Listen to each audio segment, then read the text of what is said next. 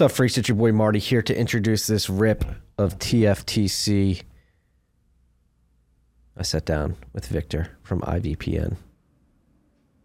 Very enthralling conversation. If you're a VPN user, you want to learn more about the industry, more about how everything works, things to look out for, this episode is for you. And if you're just a privacy advocate or just interested in interesting conversations, this is the rip for you. Top four boost of RIP 391, the epic of sudden deaths, epidemic of sudden deaths with Ed Dowd. At Eric99, 50,000 sats. Thank you for everything you do. Keep up the great work. Stay humble, stack sats. Eric, thank you for supporting this show. Rabbit Hole Recap, Citadel Dispatch, and I, I see your activity on, on Fountain. You're quite active. Thank you for the support of this show and all the others that you support at Mark C, one thousand sats. No, no, uh, no message there. At Nick underscore dose, one hundred and sixty nine. Nice sats. Cheers. At Joel W, one hundred eleven sats. Nice palindrome boost. The new narrative coming out is why didn't the anti vaxxers warn us about the injections? We did. We were told to die. I, I remember that. But again, if you listen to the Dowd episode, we need to stop the adversarial mindset between the division mindset that the propaganda is thrust on us. If you haven't listened to that Ed Dowd episode, I highly recommend you go listen to it. Very important conversation, and it ends on an optimistic note. This trip was brought to you by our good friends at River. It's a Bitcoin company built by Bitcoiners for Bitcoiners versus an exchange. If you want to buy Bitcoin, River's the best place to do that. Why? Because they build their own infrastructure. They don't have any trusted third parties. They don't depend on anybody like Prime Trust. They've built their own exchange and their own wallet infrastructure. Uh, why else should you buy Bitcoin on River? If you DCA into Bitcoin on River, you get no fees. It's a beautiful thing. Uh, and again, they're Bitcoiners building for Bitcoiners. They want you to self custody. They encourage you to self custody. They will teach you how to self custody. There's plenty of literature on it. Uh, but if you do custody with River, uh, you can do so knowing that your Bitcoin is uh, held in multi-sig cold storage with 100% reserves. No rehypothecation or anything like that. And again, they, they custody it in multi-sig to eliminate single points of failure for themselves and you, the customer. Uh, they also have mining hosting if you want to mine via River. You can do that as well. They have River Lightning Services, which is an API. If you're an engineer wants to build on the Lightning Network, uh, they have this API now that you can build on to build tools, services, apps, whatever you may need to build. Uh, Lightning, you can the River app. You can spend Lightning, receive Lightning on the app as well. Again, Bitcoin company for Bitcoiners, by Bitcoiners. You may already have your exchange that you're using, but if you want to check off the list of making sure your Bitcoin secure. Uh, it's with a company run by Bitcoiners, integrating all the latest tech like Lightning. River is the exchange for you. Go to river.com slash TFTC. This trip was also brought to you by good friends at Unchained Capital. They're down the hall. And like River, they're looking to eliminate single points of failure. But for you and your self custody model, they do this with their Vault product, which is a two or three multi sig vault. You hold two keys. Unchain holds one. Since you have those two keys, you always have control of your Bitcoin. If you're ever in a pinch and you need Unchain to be the second in that two or three multi sig quorum, they are there for you. Excuse me while I burp. Don't laugh at me, Logan. I'm in the middle of the read. and You're just staring at me all weird. Don't do that, Logan. But I do hope you secure your Bitcoin in a two or three multi sig vault with Unchained Capital. They have a white glove concierge service. It's going to get you comfortable you go to unchained.com slash concierge, set up a call with their concierge team. They're going to get comfortable with multisig, with the Vault product. They're going to send you hardware wallets, teach you how to set those up, back them up, geographically distribute them, and then they're going to onboard you to the Vault, help you create your two or three multi-sig Vault, and then you can dump Bitcoin into it. Or you can buy Bitcoin on exchange and it goes straight to the Vault. Never sits on Unchain. You buy there, straight to the Vault. It's a beautiful thing, straight to multi-sig cold storage what else should I mention? Yeah, I I use Unchain. I use River Unchain for my businesses. Want to do multi sig with partners. It's perfect way to do that. It's a beautiful thing. do it for mul- multiple businesses that I run. Um, so go to unchained.com slash concierge. Set up a consultation if you're an individual, uh, a family office, just a business who wants to hold Bitcoin. Hit up their concierge team. Use the code TFTC. You'll get $50 off that concierge onboarding. Enjoy this rip with Victor. Very insightful. Learned a lot. Okay.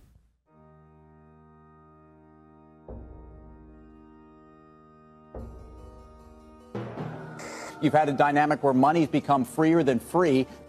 If you talk about a Fed just gone nuts, all, all the central banks going nuts. So it's all acting like safe haven.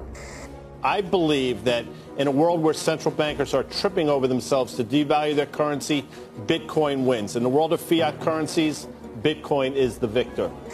I mean, that's part of the bull case for Bitcoin. If you're not paying attention, you probably should be. Probably should be. Probably should be. Victor, Hi. how's your week been? Pretty busy. What are you in town for again? Yeah, I'm in town for a conference, uh, meeting of uh, VPN related people, VPN providers, uh, people that uh, develop technologies, protocols, and uh, we got together just to get acquainted a little bit, work together on stuff, and uh, yeah, and I had some like nights nights out as well, away from the family, a little bit of a chance to uh, go wide. So yeah, but now I'm very rested and ready to go. So Just had one interruption with a disgruntled married couple last night.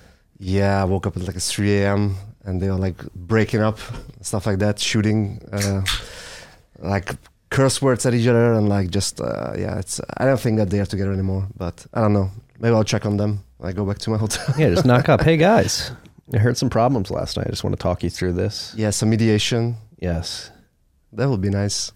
Not gonna happen. there's nothing worse of a. Not that it's happened to me, but I can't imagine anything worse than getting into a blowout fight on a trip with your wife in a hotel room, and they're just forced to stay in the Yeah, hotel exactly. room.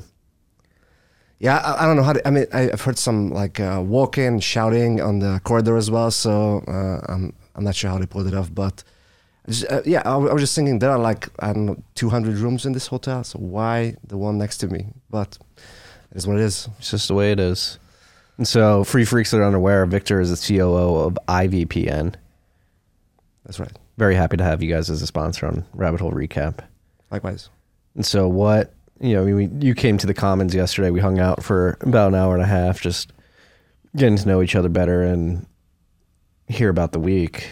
What what's a VPN con- uh, conference like? It seems like you guys are on the cutting edge of privacy and protecting individuals from either corporations or governments that want to surveil on them. I have to imagine it's a pretty heavy conference. Yeah, uh, I have to add. So like we we were the VPN company there that's most focused on privacy uh, and security. There was a lot of uh, entities who care more about the censorship circumvention part, Mm-hmm.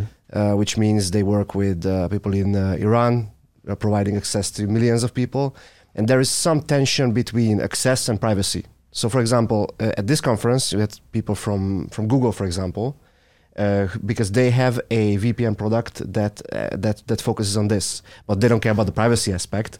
And there was some conversations about this. Like, I mean, if you if you are uh, in Iran, your first thing that you are concerned about is getting access, and that's fine. But there are a lot of um, untrustworthy, abusive uh, entities. The uh, Iranian government might be running a VPN, telling you that like, okay, use this, it's free, it's great, it's working, and then they surveil the traffic inside the tunnel. So uh, it's a little bit tricky. So yeah, I was I was here mainly to provide that balance. I was the guy who was always like standing up at every session, saying like, no. Don't don't track the data. Don't share the data. Uh, some VPN providers don't care about that much. So Yeah, and I guess that gets into the question: Can you have like pure end of day censorship resistance without privacy at the end of the day? Because yes, the accessibility may be there, but like you said, if the Iranian government's running the VPN service, and yes, you may have access to these services online, but they can see what you're doing and then go find you in meat space and shut you up. Is that all for naught? That's right. And there was a guy uh, who's uh, Iranian. I think he's not living there, but he's working very closely with a lot of activists over there.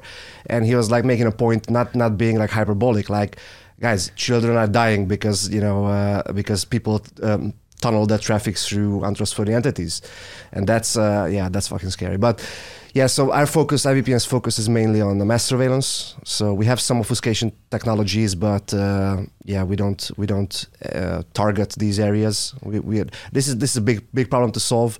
Uh, we care more about the uh, about the privacy and sovereignty aspects. So yeah, Yeah, and so I guess for the freaks out there who may be new to VPNs, they may use one, but they just know the marketing.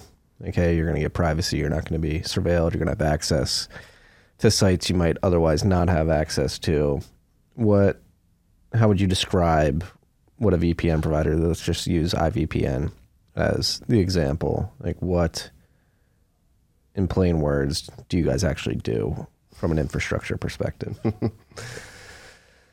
yeah. Uh, so yeah, in very plain short terms, uh, what a VPN does is it encrypts the traffic between your device and the VPN server, and um that gives you protection against anyone who's between these two points, and that's important. So like like uh, your ISPs between that, someone who's operating the Wi-Fi you are connecting to the airport, uh, hotel. Uh, that's that's between that so they are not able to see uh, what's going on with your with your internet connection. That's that's good, but this comes with uh, a couple of caveats because uh, then when your traffic leaves the VPN server, then it becomes unencrypted. So it's not like you know uh, everything that you do will be not visible to anyone, and when you use Google and Facebook, uh, it's gonna get uh, you know obfuscated, or you know it's not gonna help you with your uh, I don't know uh, chain uh, chain analysis or stuff like that. So it's just like VPN is not a like a one button solution to all the privacy needs you have. It's just one tool in the in the toolbox. Yeah, one tool in your belt, but it's a very powerful tool. It's uh gives me peace of mind when I turn on the VPN. I know.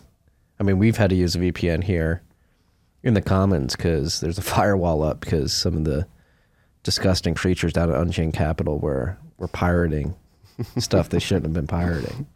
So uh, for a time, I wasn't able to get on my BTCPay server, but we fixed that problem. But yeah, I mean, VPNs are very important tool in the tool belt. Like, I mean, we don't have to get deep into Bitcoin yet. We'll definitely dive into Bitcoin, but just sticking to like the VPN landscape. What what does that look like? You mentioned like Google's running a VPN. Uh, yesterday we were talking about like ExpressVPN and um, internet access, private internet access, and Yeah. what's your opinion on the competitive landscape of the VPN world? Uh, well, it's a uh, pretty shady industry.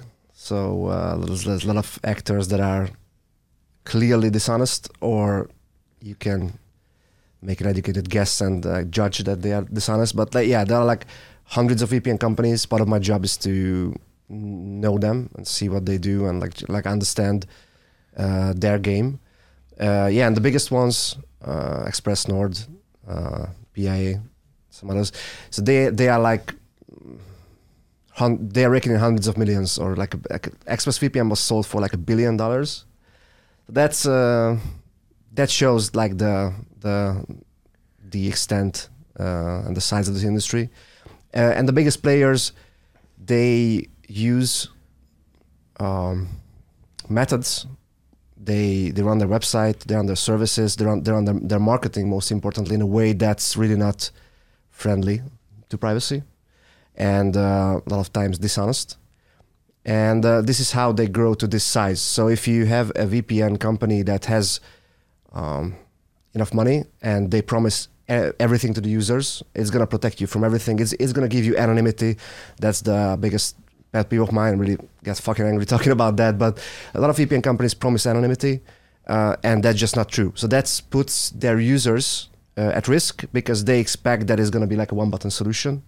So that's the that's one of the biggest issues with the with the big companies. And the second one is the principles. So like these companies at, at a after a certain size, they're just raking in so much money. They are definitely going to put profits before principles, which means that. Um, when they have to make choices and trade-offs between privacy and growth, they are going to go with the growth. So, like um, giving a lot of money to Google, for example, you might have different uh, views on that. I'm, I'm pretty uh, hardcore in this regard. I, I, we are not advertising on Google and Facebook. We don't want to give money to this whole surveillance-based ads operation. That's an ethical choice. We've uh, like uh, hard about. So the, the the biggest companies uh, they do a lot of stuff like uh, they have trackers on their websites, trackers in their apps, and everything is is uh, it's it's it's a marketing um, operation, a big juggernaut that has that doesn't really uh, make the kind of choices that you would be uh, uh, you would expect from a company running a privacy tool. At least you know that's my my personal view. So the way we run IVPN and some there are some other VPNs out there, let's say four or five, that have similar views. Uh, they were here at this conference. Uh, we talked about this a little bit and we might try to do something together to educate the users a little bit better uh, because there's there's a long like let's say laundry list of things that you can check for a VPN company and um, the biggest companies fail at, at at a lot of like check marks there so Yeah, what are some of the catch ups that users can fall into if they enter into they use a certain VPN that's marketing something like privacy and it'll protect you from surveillance and they get this false sense of security decide to use the VPN what are some of the the sort of slip ups mm-hmm. that those customers wind up making because they think the VPN is actually protecting them when it isn't Yeah, I think the biggest one is is expecting that they are going to protect you from the services that you use. So uh, yeah, Google is is a clear example, or, or like any kind of messaging, Facebook Messenger, WhatsApp. Uh, WhatsApp is probably not a good example because that's encrypted. But so um, like whatever you do on a website and you put use your personal information there and you, you so you can be identified uh, by an entity like an app or a website uh, through other means so VPN, when you go to website, uh, the biggest um, um, benefit of the VPN is uh, is your IP address getting uh, obfuscated. So they will see the IP address of the of the VPN server. So they won't be able to use that data, uh, which is an IP address is like a personal identifiable information, um, and um, they can use that data to create a profile of you and then check what you've been doing and maybe track you across sites as well. Uh, but if you use a VPN, that's that's going to obfuscate it. But there are many other ways to track you. So um, they might use uh, some sort of a uh, device fingerprinting, where they check what type of device you use, your screen size. Um, they might use um, um, tracking cookies. And so there are many other ways to track you, build a profile of you. Uh, if you pay, they will have your payment information and they can correlate off, off of that. So uh, it's very easy to think that uh, that after you use a VPN, everything you do is just uh, completely uh, anonymous. Yeah, and the, going back to the anonymity thing, um, so VPNs won't make you anonymous. That's just not that's just not possible. There's so many ways that you can leak your information, um, and um, and the VPN. So like we can go into the threat models a little bit and like what uh, what actually the VPN companies can protect you from and what what are their threats um, to attack their users. But that's maybe a little, little bit going into the weeds. Um, but if you want anonymity and you you do stuff that's really important to decorrelate your identity from your activities, Tor is a better better option for you.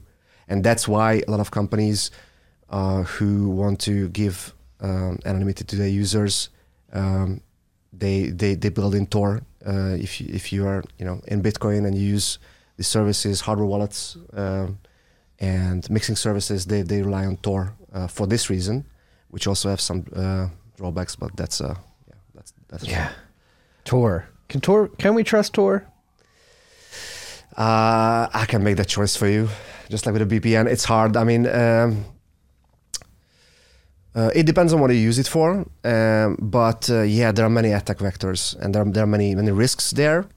So um, for Yeah, it's hard. I mean, um, it has some, let's say, red flags generally, like the whole. Uh, U.S. government. yeah, funding U-. U.S. government funding. That, that's usually not, okay. But like, I mean, uh, I can I can argue. I'm not, you know, defending the whole concept, but you can argue that it's it's been um also built, as far as I know, and I've read the like the history, uh, for um, for um, you know, CIA folks, you know, to uh, to use, and if they trust it, in a sense that rely on it, um, the the technology itself, uh, that means that the basic underlying principles are intact.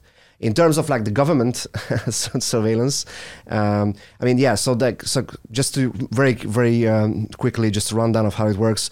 So you have three hops, um, and uh, the entry node uh, does not know where your traffic is going, so they don't see the the, the traffic exiting the Tor um, network, and the exit node doesn't know who you are because they don't see the IP address, uh, and there is a guard node in, in in between. So you know the concept is good. Uh, it's open source, um, and then you can you know anyone can poke holes in it, and, and they do. So conceptually it works. The problem is the like if you uh, control enough of nodes, specifically exit nodes uh, and entry nodes, then you can correlate with different uh, attacks, timing attacks in different ways, correlate the traffic go- going in and coming out, and uh, and it's possible. And so I, I mean, can you trust it? I think you can trust the underlying technology. Um, and it depends on your threat model and who what you're concerned about who can potentially survey uh, your traffic and what's the worst case that can happen uh, if you're concerned about the us government and you do some stuff that is really uh, sensitive in this regard i probably wouldn't use tor but there are not many great, great options out there. There, are people working on the, these problems. There's I, uh, I2P, which I haven't used. I, don't know much uh, about, but I know that it exists and some people use it. Um, uh, and there's some new stuff going, uh, like coming out. But uh, yeah, so VPNs are are not solving that problem, but uh, VPNs are more uh, dependable, um, more more reliable. Speed is better, but then you have to trust one centralized entity. So with Tor, you don't have to do that. Um, but with uh, with the VPNs, all the traffic that you tunnel through that service, uh, it's yeah. So the VPN provider can do anything with it. Essentially, they can see anything. Uh, they can they can uh, build profiles. They can sell the traffic. They can they can sell it to data brokers, and some VPN companies do. So that's why the trust is very important in the, in the VPN as well. yeah, there's trade offs with everything.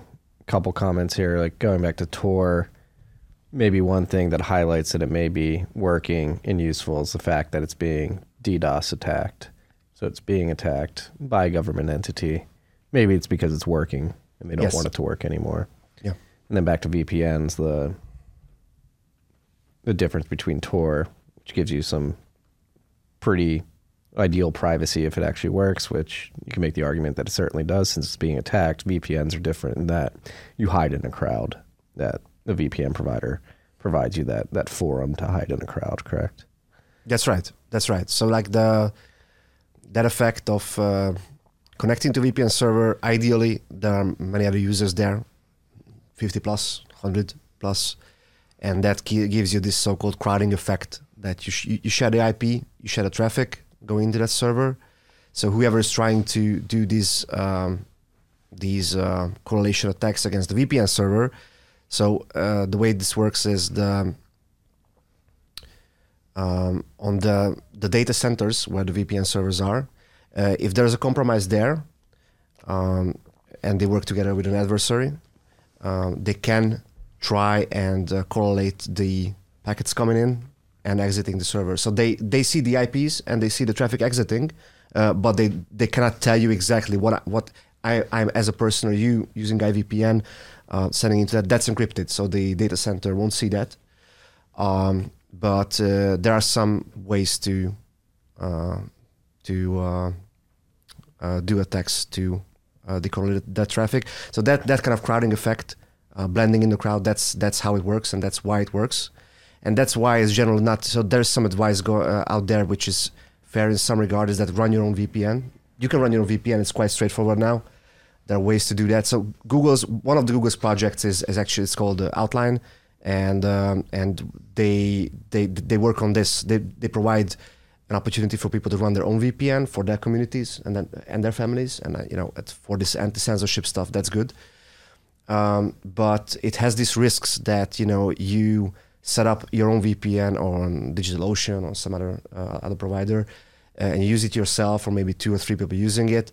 Uh, it's pretty easy to um, you know connect it all that traffic to uh, your your identity. So that's why it's not. A, if you care about privacy, uh, then it's probably and you are concerned about some of these aspects that you, you can be surveilled. Uh, it's probably not a good idea to run your own VPN. It's gonna it's going to protect you from uh, so it's going to encrypt your traffic it's going to provide some security benefits but it, but for privacy it's not it's it's not a good solution Is that only if you depend on a third party cloud pr- provider? Like, how hard is it to spin up your own VPN with your own hardware? um, not so hard but the problem is that if if you if you run your own server and that gets attacked uh, so that's i mean or gets seized or something like that then you know Shit out of luck. Yeah.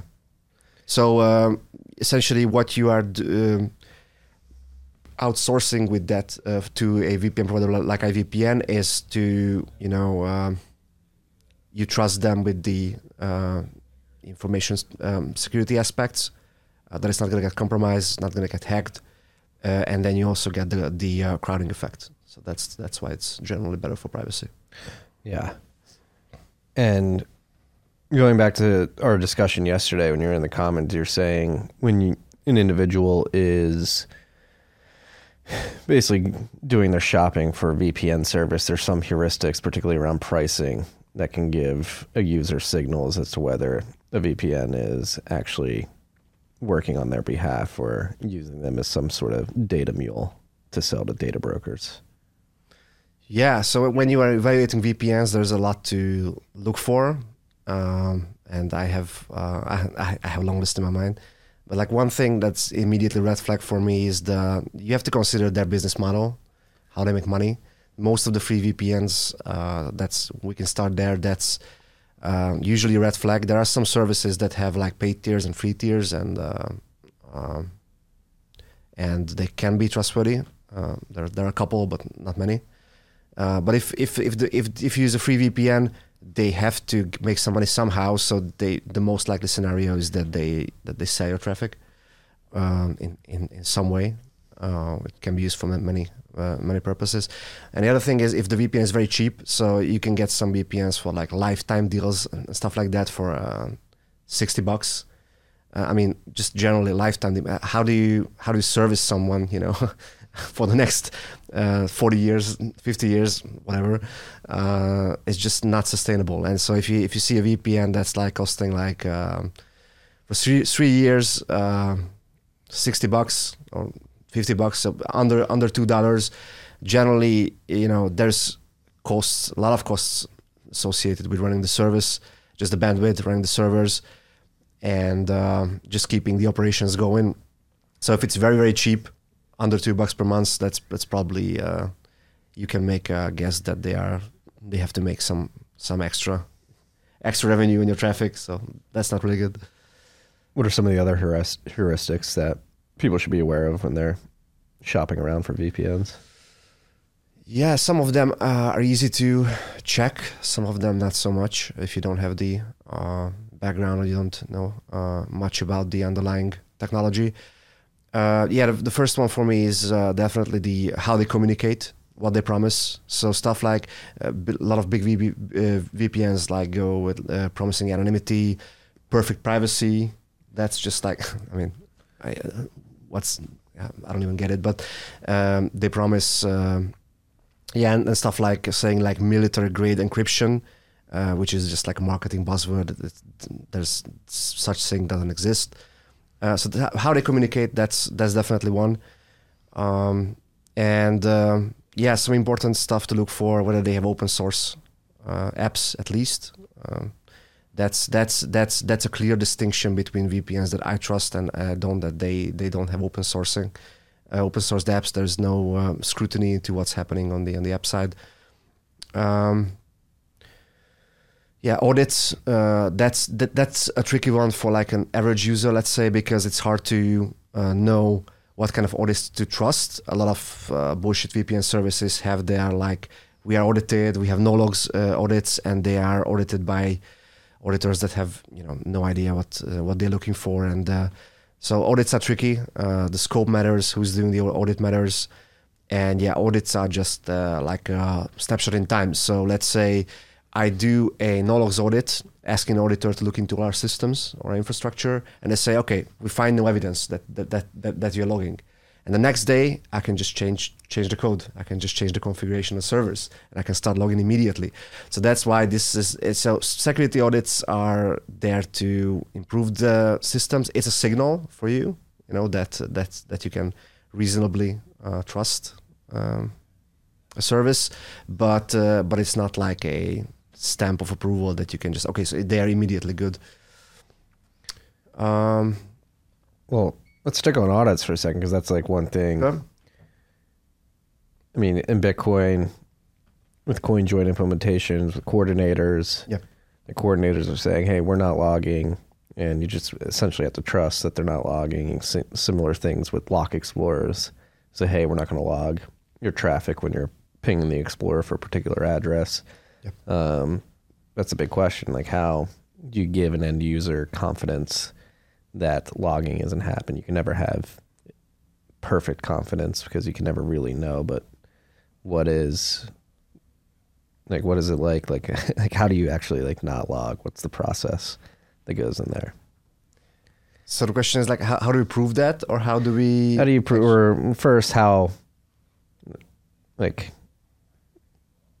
when traffic comes through like how do you not log that like it feels like it has to be logged at least ephemerally for a certain period of time do you delete data do you simply not store it Yeah, not store it. I mean, there's the the so if if um, yeah, I, I have uh, colleagues who could explain this much better than I do, Yeah. like the actual technical implementation. But the the, the basic concept is, is like when uh, so on the servers uh, you have the function for this to create the logs, and it just goes to null. So like I mean, it just goes to the void. Uh, so so I mean, you can. Going into the I don't know the the, the physics and the meta, metaphysical aspects. So I mean, there there is a point in time where that information exists in our systems, but it's but it's it's immediately gone. So, Yeah. yeah. So only um, and the way to and that's that's touching could be touching on uh, another trust aspect is the is the privacy policy of the of the VPN provider. So if you check the privacy policy of the VPN provider, um, you have a couple of different ways that uh, pri- providers approach it. One is that it's a very convoluted legalese, you know, like these very very long explanations and that like a lot nobody of reads sorry that nobody reads Exactly. And when, and when you attempt to read it, you just get, you know, just like get a headache in like two minutes.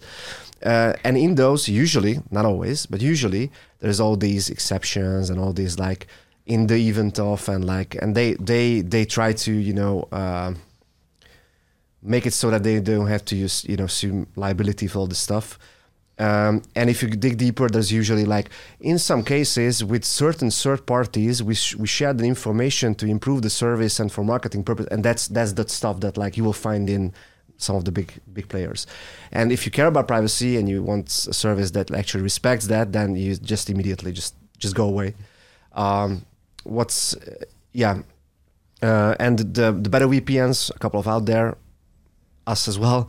Uh, we have a very clear, concise privacy policy that is actually like the question and answers. If like if I if I were talking to you when you were asking me all these questions, we just like uh, spell it out very clearly.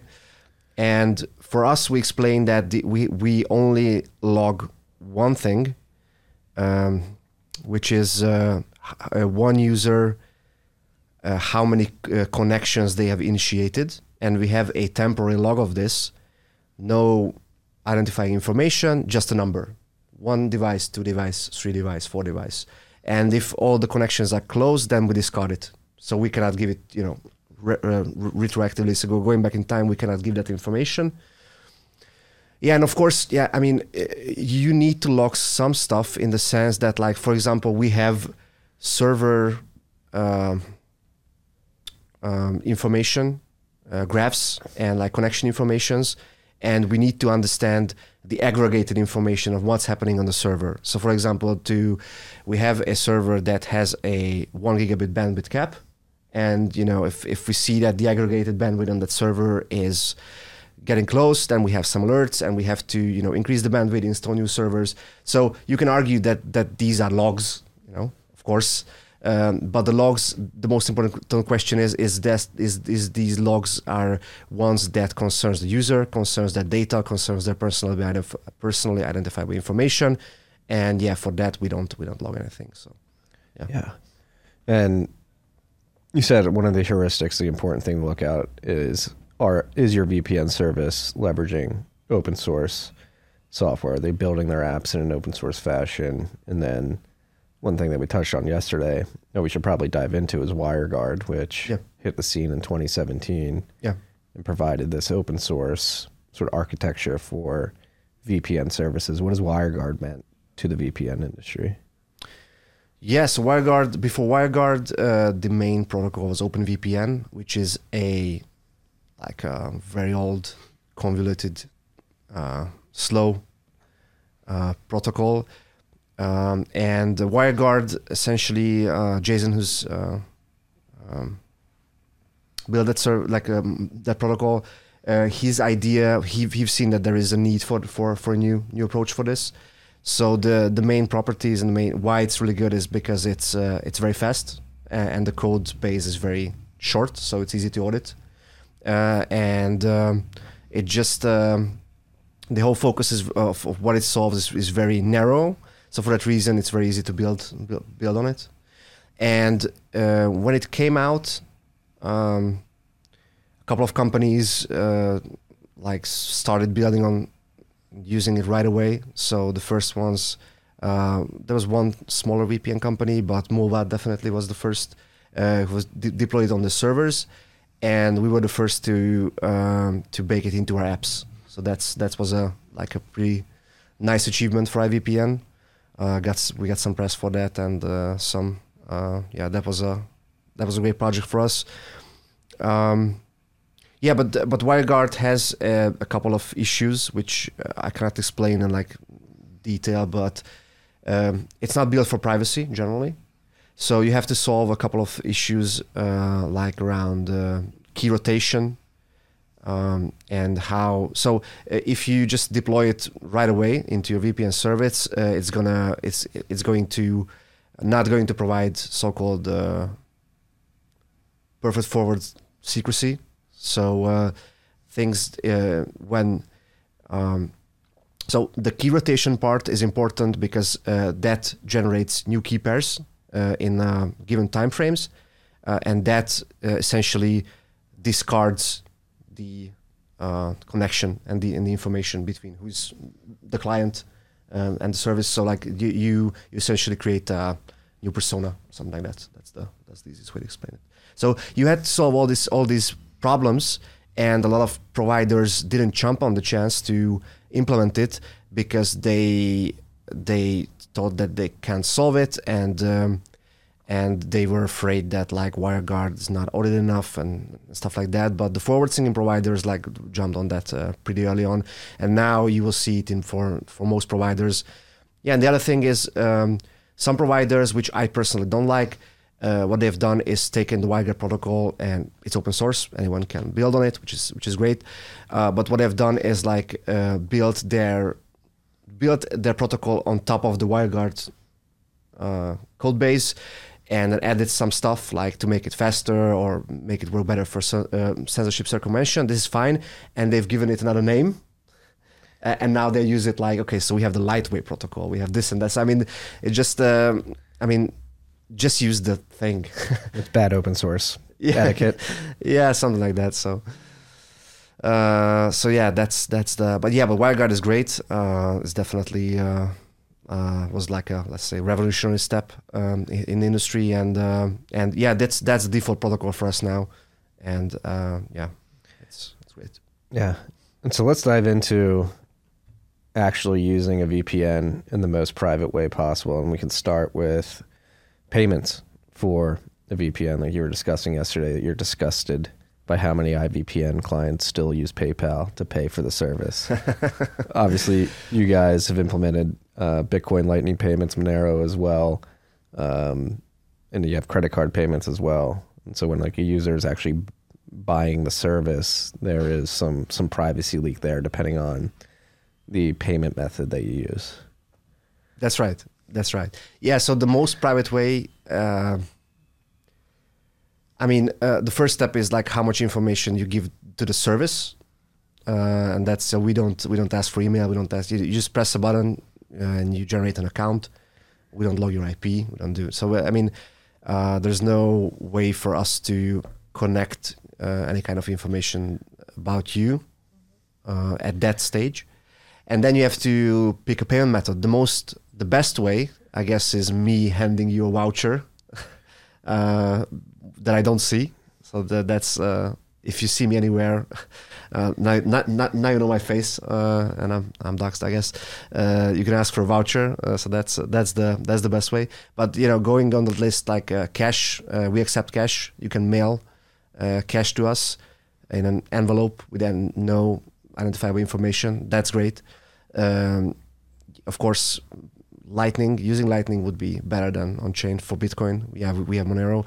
So uh, if you pick those methods, then essentially the VPN service, and in this case IVPN, uh, will have no way to connect any of this information.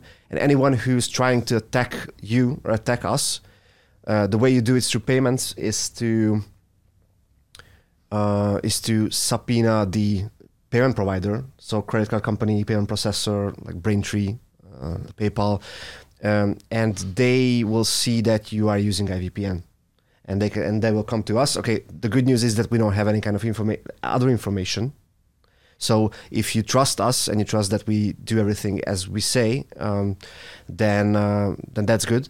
But the but but the but the pay- payment provider can give away uh, like when you were signed up, when you signed up so essentially, it what it can give you is, is um, assurance and uh, another way to to mitigate the risk of the payment provider uh, essentially outing you as the user of a service. Yeah, that's why it's important. Yeah, and you mentioned Lightning. This is something Matt and I talk about on Rabbit Hole Recap, and something that excites us about more point of sale systems here in the United States implementing Lightning payments specifically is that Lightning certainly has its privacy issues, but that's particularly on the receiving end. From a sender's perspective, you have pretty pretty good privacy, and so like paying for IVPN over BTCPay server is and ideally done with Lightning because the sender privacy is far superior to on-chain privacy with with the UTXO set.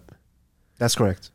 Yeah, and you touched on the BTCPay part. So I yeah. So if you wanna evaluate the VPN services and uh, want to see who uh, cares about this stuff and who cares about Bitcoin, for example, uh, it's very well not that easy. But uh, you know if you if you know the BTCPay um, implementation and how that looks like, uh, and and the the service communicates it. So IVPN and some other services, a few of them. Um, accept Bitcoin directly without any kind of intermediaries. But most services, the bigger services, um, everyone uses an uh, intermediary like uh, BitPay. Not sure who else. Coin CoinGate. BitPay. Imagine OpenNode would be one. Um, yeah, a couple others. So I mean, uh, uh it's good that they accept Bitcoin, uh, but uh, but that's still an intermediary that that will have information about that transaction. So it's not that good for privacy. So you should use a VPN service that accepts uh, Bitcoin directly and runs their own server. Exactly, their own BTCPay server. Exactly. And you guys are Bitcoiners, right? Like, as you were mentioning yesterday, a lot of those VPN providers that accept Bitcoin but do it via a BitPay or another centralized third party are likely just using it as a marketing tool and are probably converting the Bitcoin to their local currency immediately. Exactly. So if you if you have a business and you um, and you think about the risks the, of uh, exchange rates, um, then if you want to rake in the, the fiat and uh, use it immediately, you know, for expenses and all this kind of stuff, it's it's it's much riskier to to hold uh, hold hold Bitcoin. So yeah, you have to you have to mitigate that risk, and that's the easiest way to do it. Just uh, yeah, just uh, just give me the cash, so or give me the fiat. I'm not sure about the wording. So yeah, so we we've been accepting Bitcoin for a long time, and we uh, we are always on the lookout to help adoption, and um, yeah, the the the privacy aspect is definitely what we're like we are concerned about. So we are on the lookout to implement stuff into our website and service um, to help help Bitcoiners and uh, maybe work and support projects in the space. I'm, re- I spend um, good amount of time on this from my you know time allocated for work and improving IVPN as well. So yeah, Are we allowed to talk about some of the projects you're excited about that we were mentioning yesterday? Or Sure. Yeah, so Fedimint is the is the one uh, that's that's jumped out for me listening to a couple of podcasts. Um, I think uh, Matt had an episode uh, on the Dispatch about it, and and some some other podcasts. So uh, yes, Fedimint um, is a um, is a project that could be really good for for privacy Bitcoin space. So. Uh, should I just explain a little bit? how it yeah, works? yeah, we can jump into it. Yeah, so uh, so Fedimint um, it uses uh, so-called Chaumian emints um, to.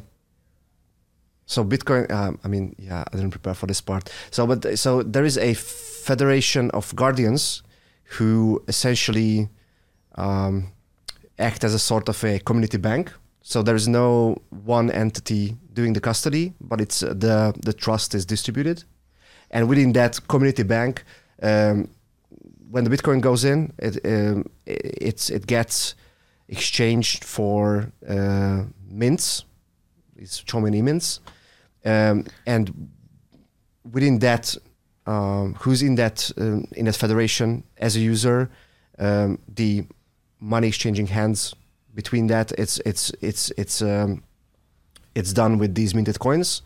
Uh, and you can spend outside of, of this federation um, through Lightning. Essentially, that's the Yeah. And so these Chaumian mints, like we we were playing around with Cashu yesterday, Stash Nut that app. If you guys want to try it out, but it's really cool. Like you mint these e tokens. You you, you want to get into the mint. You basically create an invoice like, hey, I want a thousand Sats worth of e tokens, and one token is equal to one Sat. In this federation setup, it could be differently set up in others, but for this example, one SAT is one e token. You produce a Lightning address, or excuse me, Lightning invoice. You pay it, and you send the Bitcoin to the mint, converts it to e tokens, and then bam, you're in the mint. Uh, we should note that that Cashu is not federated; it's just a centralized mint with one one operator. But I think it's just a proof of concept to prove what these mints can do. Yeah. Um, and then once you have those tokens, the way these mints work, they use blinded signatures within the mint. And so when you're sending these tokens inside the mint, the blinded signature setup makes it so that the operator of the mint, whether it be uh, one centralized entity or a federation of many entities, has no idea who's sending what to who. exactly yeah. That's the that's the part of the concept that I've I've, I've left out there, and and a very important aspect. So that's what it, it gives you a, a lot better privacy. So Yeah. And then yeah, I mean, I'm excited about this. It's a very controversial topic in the Bitcoin space because there is a custody trade-off. You are trusting that the Federation, the Guardians in the mint aren't doing anything like rug pulling you or sneaking inflation into their mints um, on the back end, but running with the theory that some mints can be trustworthy if you can trust the guardians in the mint it could ideally be a very incredible solution to the privacy problem that exists within bitcoin particularly on chain with the utxo history Exactly, and that's why we are excited about it, and that's why that's what I've uh, identified as an opportunity for us to contribute. Because uh, what, as a VPN service, the biggest thing that we have is trust. Um, I mean, not for everyone. Like someone's first hearing about us, I'm, I guess I'm just building the trust. But uh, for a lot of people, know IVPN, used IVPN. Uh, we have a lot of users, and for them. Um, they would trust us. And I think for for the Fedimint concept, um, that's the biggest question mark for me. Whether you will have enough of federations with enough trustworthy guardians uh, who you can be reasonably sure that they are, you know, not going to collude to rug pull you. So, and that's what is going to be uh, the key decider, I think, on this concept getting validated or not. And if we can contribute to that, we can find other companies, um, other privacy tools, or some other companies in the space uh, who would want that project to succeed, get together, build federations, one federation, multiple federations, then we can we can validate this concept. So you need to, you know, uh, put your put your weight behind that, to trust weight behind that, I guess, to to make it work. So yeah, this is also like uh, I guess it's an open call if you're listening to this and you you would like to uh, be part of that as a company, or it can be an in individual as well. Of course, there are some criterias uh, for us and for the other guardians who are interested in this. We are just putting this together. Uh, of course, we, we won't accept anyone, uh, but uh, yeah, we are we are still looking for people who are interested in this. So to complete that guardian set.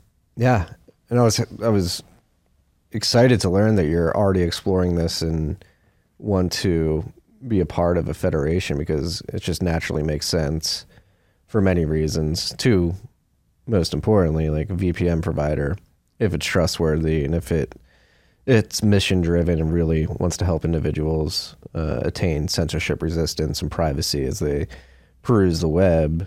Uh, it would make sense they want to do the same thing when they're transacting and sending value between each other. And then on top of that, I think you guys are just perfectly suited for this particular use case because they're used to running servers. And part of being a guardian is that you need to run a server that has optimal uptime, and that's your bread and butter.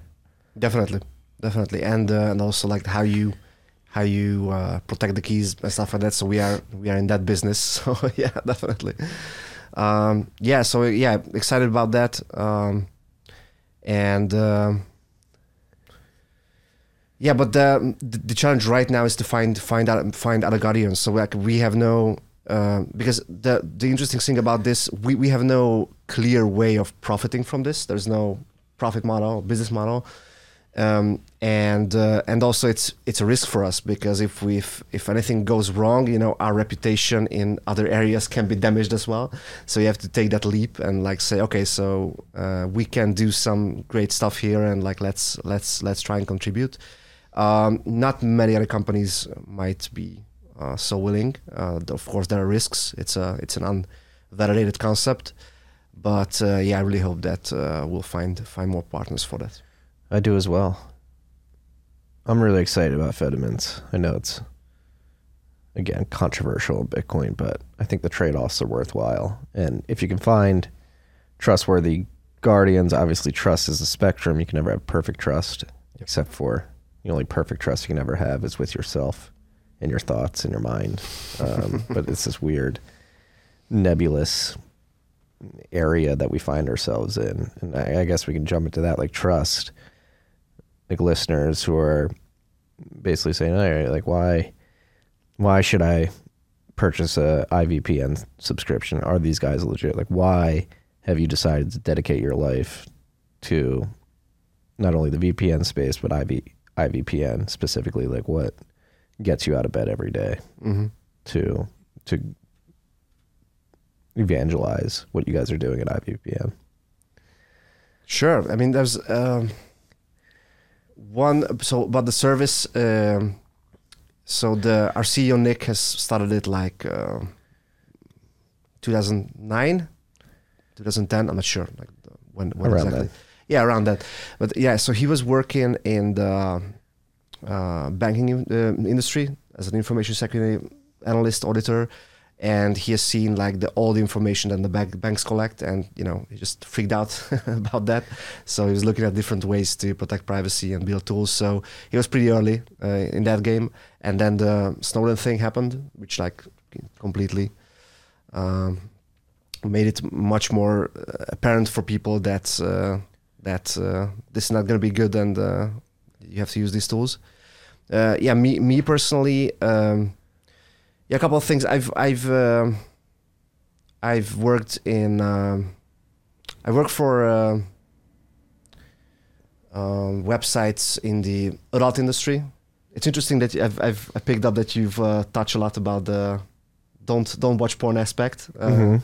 I, I, I worked in that industry and I I get out because of that. Uh, I was uh, I just, you know, just thinking about the um, like the impact uh, on individuals.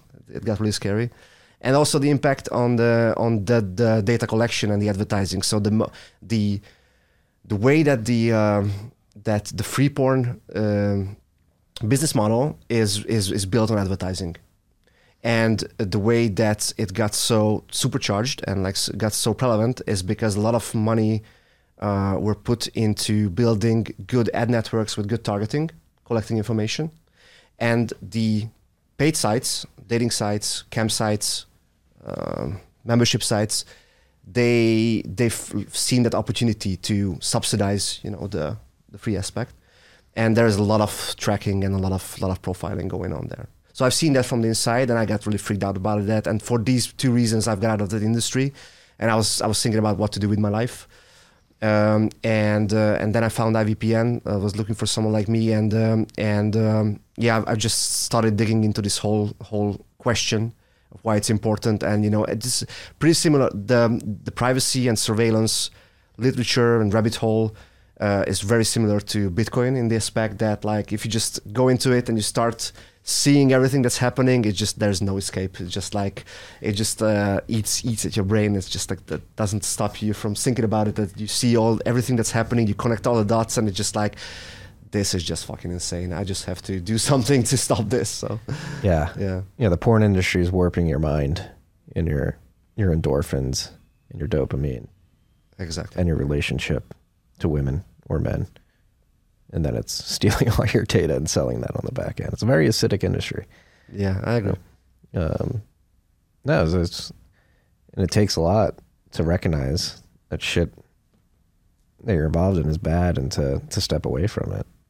Yeah. How long did it take you to do that? Yeah, so I mean, uh, um, so yeah, I'm I'm from Hungary, and uh, one of the biggest IT businesses in Hungary is running uh, a campsite. You know, like the with the, with the camp girls. Yeah, yeah. Stuff Uh, like. Andrew Tate's getting wrapped up. Yeah, yeah, yeah. right So now. I'm I'm uh, I'm pretty sure. Like, yeah, I know. I, I mean, I don't know his operation, but like I, I've I've known people running stuff like that in Colombia and other spaces, Philippines, just exploiting. Yeah, let's not get into that. I I, I can talk about it for a long time, but. Um, uh, so yeah, so I so the biggest IT businesses, and uh, you know my focus and my ideas. Well, I, I was living on the internet, and um, I wanted to wor- work in an environment like pre- pre- predominantly English. Uh, I was like 21, 22, and that was the like clearest way to get into the whole uh, So that's why I started there, and I spent a couple of years there. And uh, yeah, I've done I've done uh, a lot of different stuff.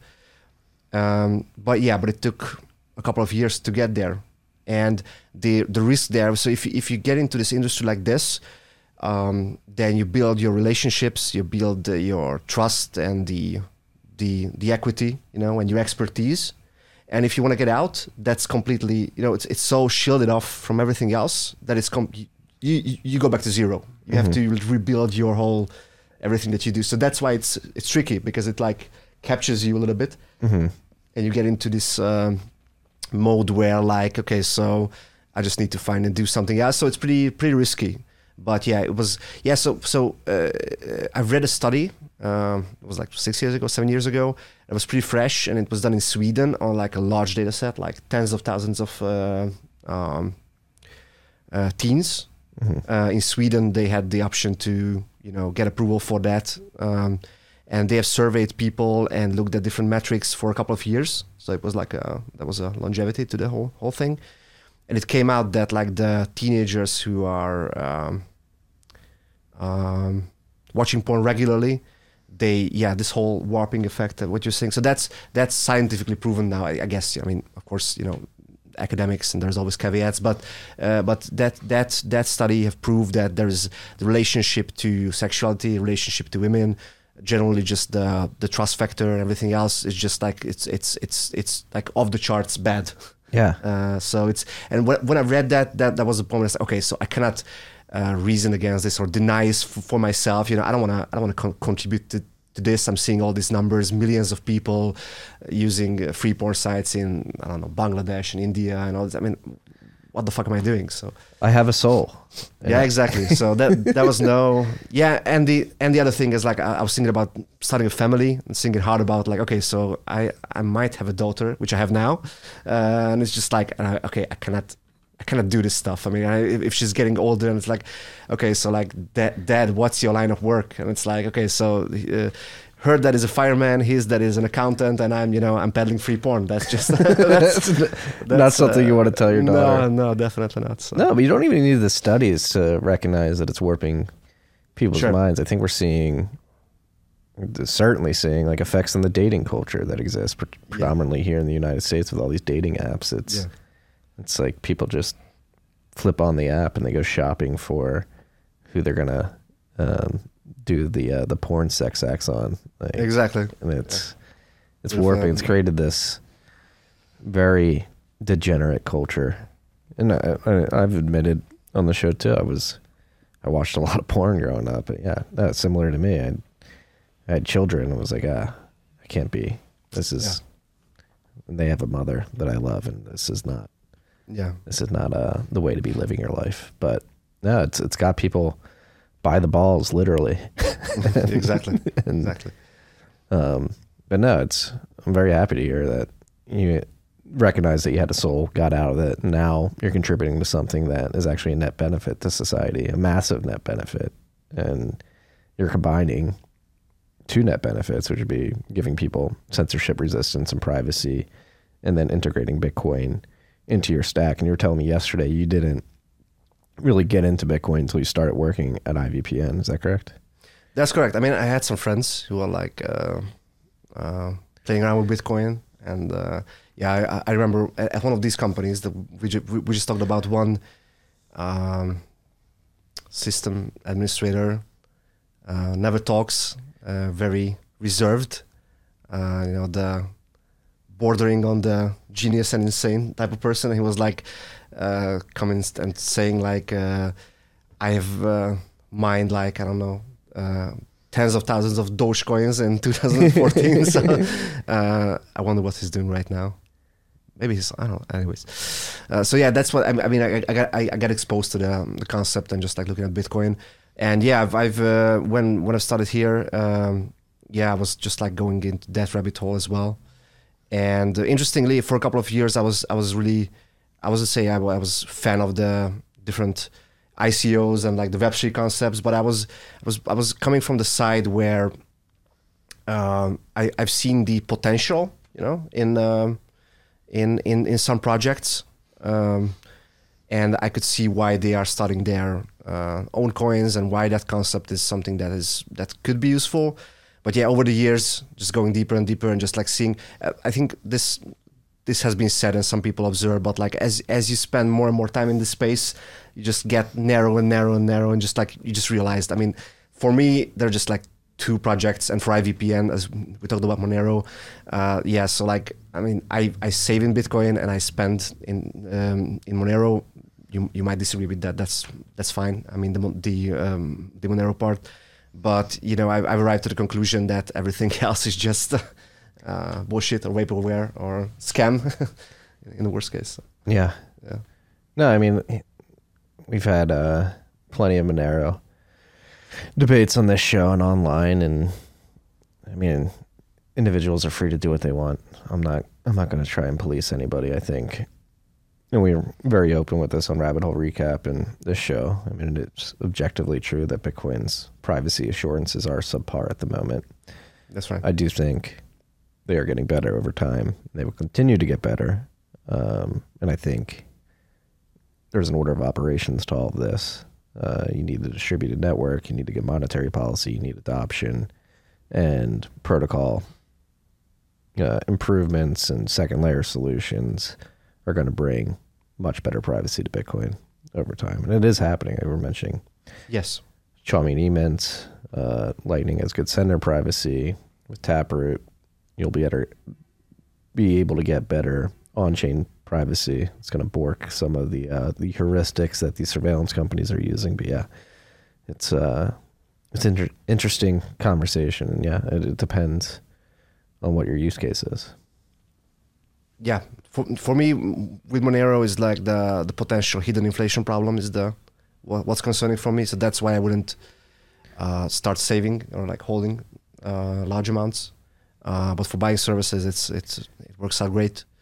And uh, yeah so that's why i mean bitcoin is definitely the vehicle my some of my uh, i don't know family savings and stuff like that is going going to uh, into Bitcoin. I wouldn't I wouldn't I wouldn't do, do that with Monero. So And how does uh? Feel free not to answer this question, but do you guys hold like a Bitcoin treasury at IVPN?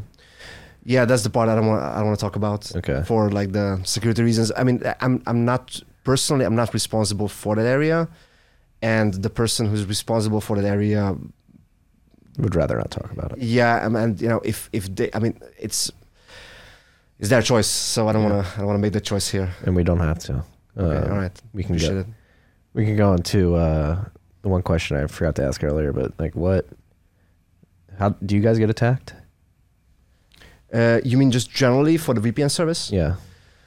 Yeah, like, of do course. Your, do your servers get attacked, or are you? Yeah, I mean uh, nothing out of the ordinary. I mean it's also hard to like like disentangle what exactly is happening, who's doing that, and stuff like that. But yeah, but like um, we get DDoS, of course, and various attacks on our login forms, and yeah, people trying to get into accounts. But yeah, so the the good the good thing is that we are not so big.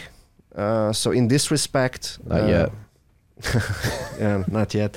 Um, yeah, I mean, we've talked about the marketing and the and the other parts. So we have we are pretty hardcore in like in, in many respects. We don't do um ads. We don't do YouTube sponsorships for like bullshit influencers and, and stuff like that. So we are not very likely to get as big as uh, other VPN companies. But that's that's fine. I would rather serve the users who respect and understand what we do and like uh, g- you know, work with them for a long time. Um, but yeah, so. um uh, so for that reason, we are not really in the crosshairs of like uh, uh, bigger, more sophisticated um, entities, let's say.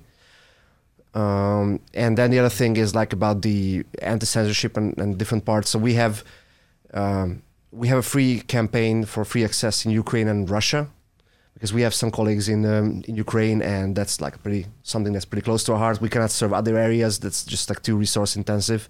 But for example, our service, and I don't know, probably Russian censors are, are not listening to uh, the, the TFTC, but who knows? This is a global podcast. Okay. uh, but yeah, we, we still, in, in large parts, we still work in Russia, but a lot of VPN services are blocked. So there are some advantages of using a VPN service that is like a little bit off the radar. And yeah. Yeah. Why has the web gotten to a point where we need VPNs? That's a good question. Yeah, in this in this conference that I'm, I'm attending, there was some like uh, questions about this and like some out of the box thing. Let's say where like, okay, we if we would to rebuild the internet, it would definitely like build it in a way that you want to take away the surveillance aspect, uh, and it would be nice. We we are one of the few services I think, and this is goes back to the principles before profits, profits before principles stuff you know, we say, and Nick's been, our CEO has been very vocal about this. If we get to a point where you don't need a VPN, we'll just close up shop. We'll, we'll do something else, re- reevaluate where else we can create value, build something else. We don't care. Uh, but we, we are not there yet. And we have these conversations like, okay, so what's going to happen if in any way just legislation or a meteor or something like just completely like destroys the whole context that why we exist. And yeah we'll be happy about that because then the, these privacy issues uh, doesn't happen.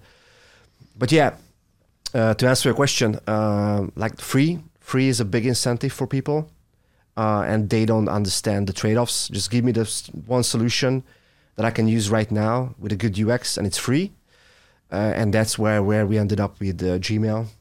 That was a big thing. I think that's that's a pivotal thing where they realized that like okay, so these people really need the free mail service with like uh, one gigabyte. I don't know how much was that like the, and that's like people are like okay, wow, uh, they they didn't understand. So Google understood very well, like the the value of the data going into that and the trade-offs that people are making without knowing it.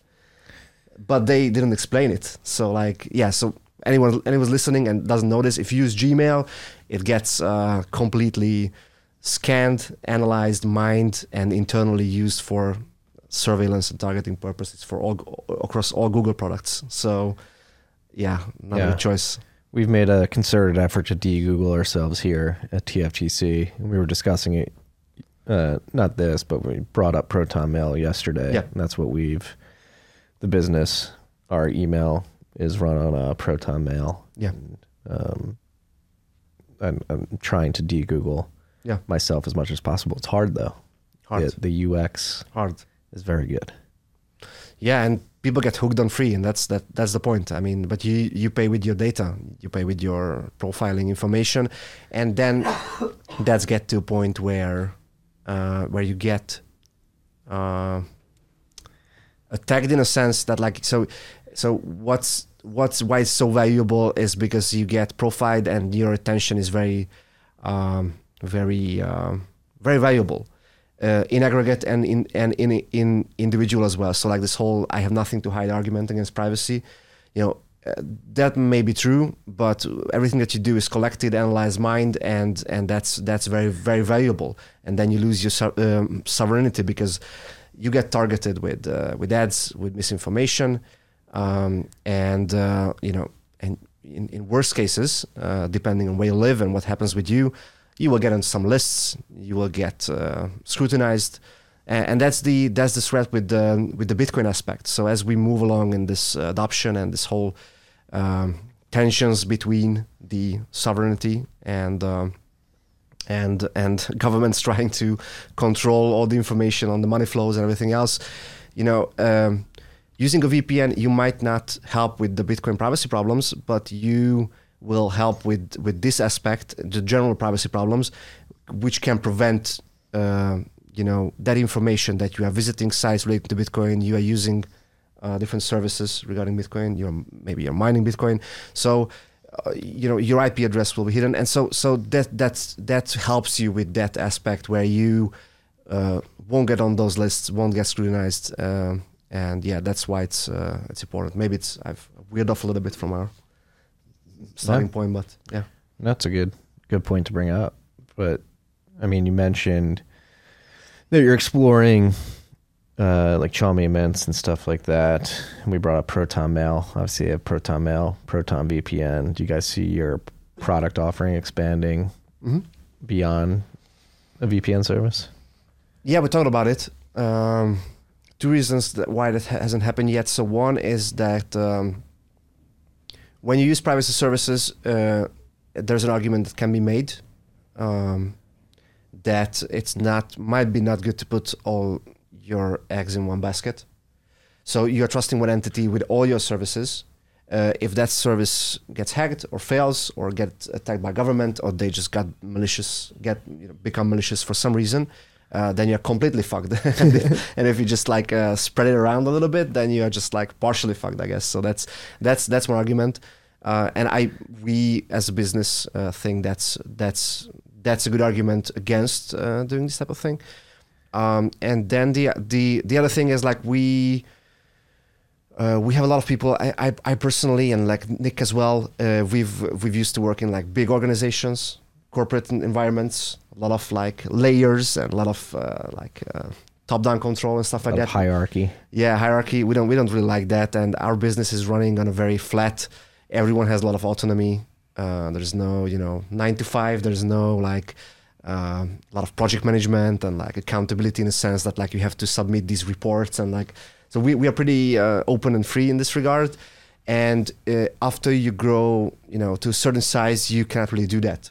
So if you have having a plan of like getting like capital injection and like big growth and like let's grow the company from 15 people to 30, 40, um, 50, that's a whole different ballgame. And it might happen. I'm, I'm not saying that's out of the question, but it's we are kind of like uh, mindful of this, uh, like the sustainability uh, of the business and just like the growth aspect. So Yeah, yeah. and there's, I mean, not to bring back the Bitcoin treasury conversation, but it doesn't have to be IVPN specific. But again, if we do believe that Bitcoin adoption is going to continue to increase, which due to the scarce nature of the asset will, will cause the value of Bitcoin to increase, it does present this unique opportunity for companies like IVPN that would like to keep that flat hierarchy and the autonomy and the, the scalability of the team and the ability of the team to do what they want without having to sell their soul to actually do that. Like, which is a really encouraging prospect where the companies like IVPN, if they hold a Bitcoin treasury, have the ability to self fund themselves in the future off of Bitcoin's price appreciation and actually do things the right way without having to sell out. Definitely. Yeah, and like I mean, uh, and this brings to, to another point, uh, which is the price. So our our service is uh, on the more expensive side. Let's say. I mean, I think fair, not like uh, crazy. So I think it's very fair. Yeah. So it's like a um, for our pro plan, which is the full plan, it's a hundred bucks per year, and longer plans are cheaper. Um, but it's uh, when I talk about this and, and, get and people ask about this, uh, we have to point out that like so we we don't uh, smaller companies don't have uh, different advantages like economies of scale. So ne- negotiating uh, costs uh, on the cost side, you know, the bandwidth costs, server costs, and um, and we um, use the money that we get to well, on one end, you know, to improve the service, of course, uh, and uh, for activism as well, privacy-related anti-surveillance activism.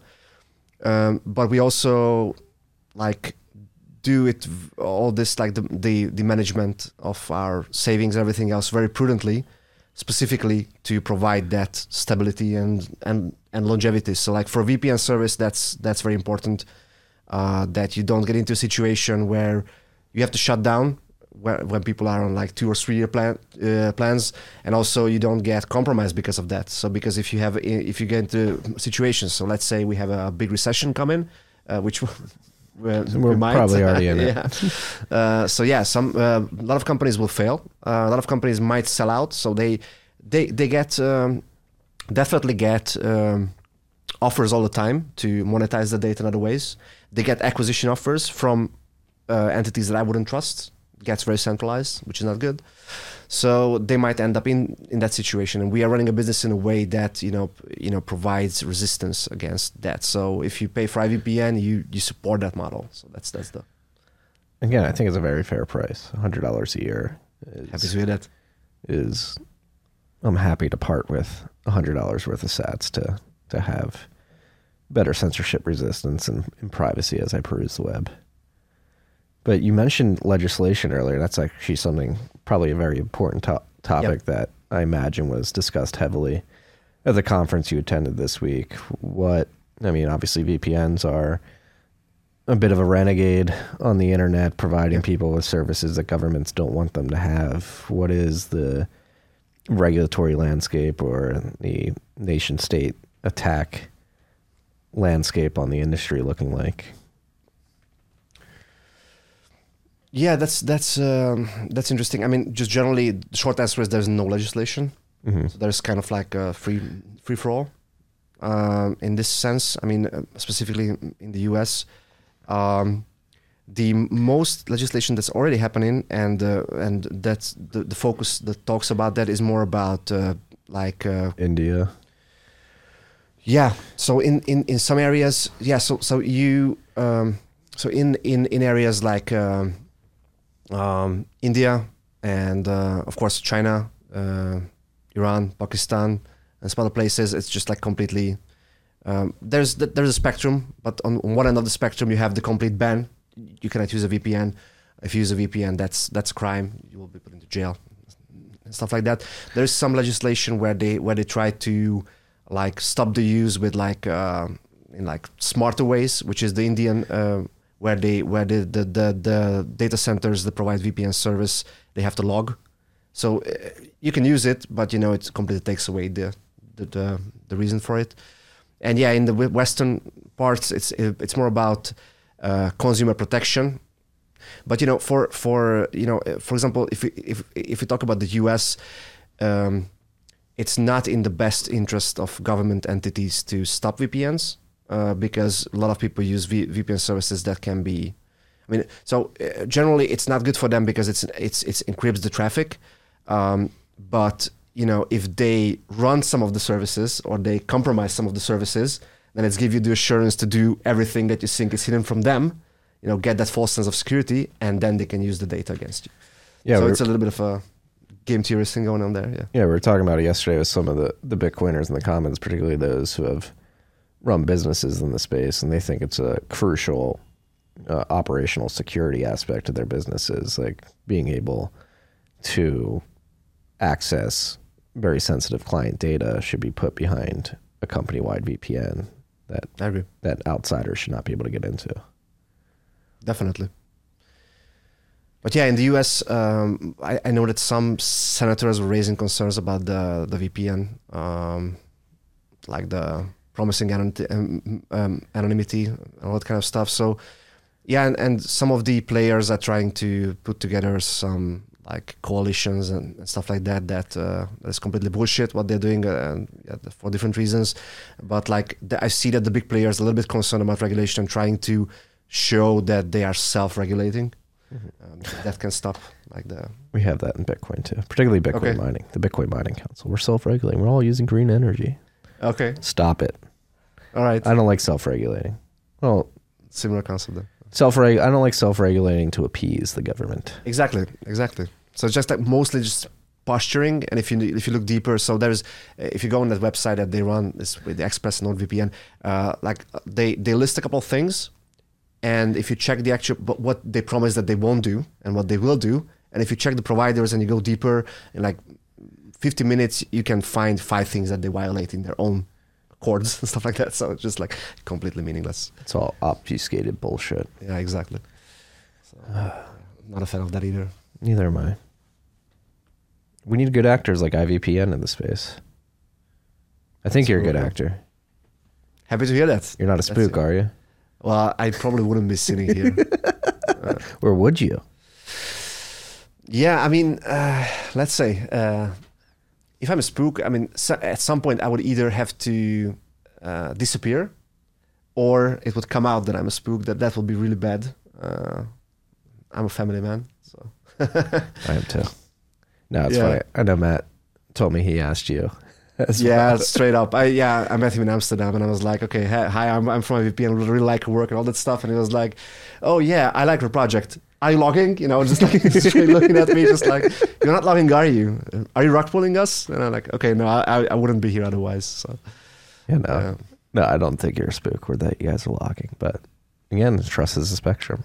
Definitely. You have to meet these people in person, and you seem like a great guy, family guy, interested in Bitcoin, on the cutting edge of all the technologies. You seem to be in it. yeah, happy to, happy that you uh, you made that that assessment from the time that we spent together. So I appreciate it. Yeah.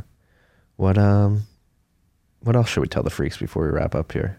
Any final thoughts on IVPN, the nature of VPNs, privacy censorship in the digital age? Like, I think obviously the big theme of Rabbit Hole Recap in this podcast is that governments have gone crazy. They do not care about your privacy. They do Mhm. not care about you. They want to control you. And in the digital age, particularly on the internet, a lot of that control can be garnered by knowing what websites you're going to, what you're doing, what your IP is, and tools like VPNs, if you can trust them, are a good way to protect against the government's trying to control you. Oh, that's right. And just want to, add, I mean, what I usually say is like stuff that's happening. There was some conversations about this, of course, uh, in uh, China and some other uh, other areas.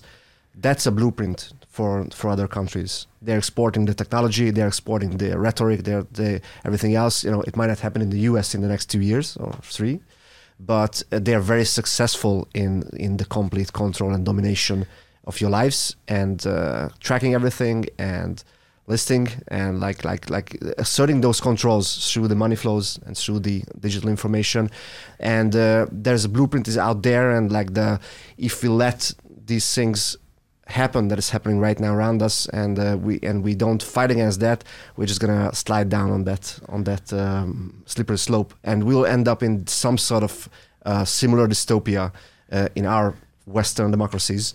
So uh, yeah, just be be vigilant. No, I'm very happy you said that. Like that's one thing I really want to get to you, freaks. If you just started listening or have been listening for a while, is that you have power, you have agency, you have the ability to make a decision. Do you let the government simply overpower you and take over control of your life, or do you fight back by using tools like a VPN provider, like Tor, like Bitcoin, like the Lightning Network, potentially Chaumian Mints, to fight back? Or do you sit there and cower and say, oh, they're too powerful, they have too many guns, they have the military, they have all this money? Stop that. Stop that. The government's at the other, this is the completely convoluted point we found ourselves in human history where these governments, particularly here in the United States, where we were a republic, a union of states, and the federal government was supposed to have very little power, and they were supposed to represent us, and it has become blatantly obvious in 2023 that they do not represent us, they do not care about us, and they think they have power over us. At the end of the day, you have power. They're supposed to represent you. And if they're not doing that, you're not able to change. They're encroaching control over your life via the political apparatus. You have to use the tools that live outside of that system that give you that power back. So, Well said. thank you for building IVPN, evangelizing censorship resistance and, and privacy on the web. Appreciate it. Appreciate you. Where can we find out more about IVPN? Yeah, uh, the, the cleanest way uh, is ivpn.net is our uh, is our uh, website, and yeah, we are active on social platforms. I would highlight Mastodon, I guess. Uh, I've checked that um, Nost- uh, Nostr, right? It's pronounced many different ways. That's oh yeah, okay, that's that's why I'm tripping up on it. So yeah, but we we we are not active there, but uh, yeah, we'll we'll look into that as well. Okay, ivpn.net. I'm telling you, from an onboarding experience, if you pay over Lightning, you can go from typing IVPN into your browser to having IVPN up and running within five minutes. That's right. It's a pretty It seamless onboarding process. Yeah. Victor, thank you for stopping by on your trip. Thank you for this opportunity. Really enjoyed our conversation. So I did as well. Yep. All right. When uh, a lot of places I wasn't, ex- wasn't expecting, but I'm happy they did. all right, excellent. All right, that's all we got today, freaks. Peace and love. Care.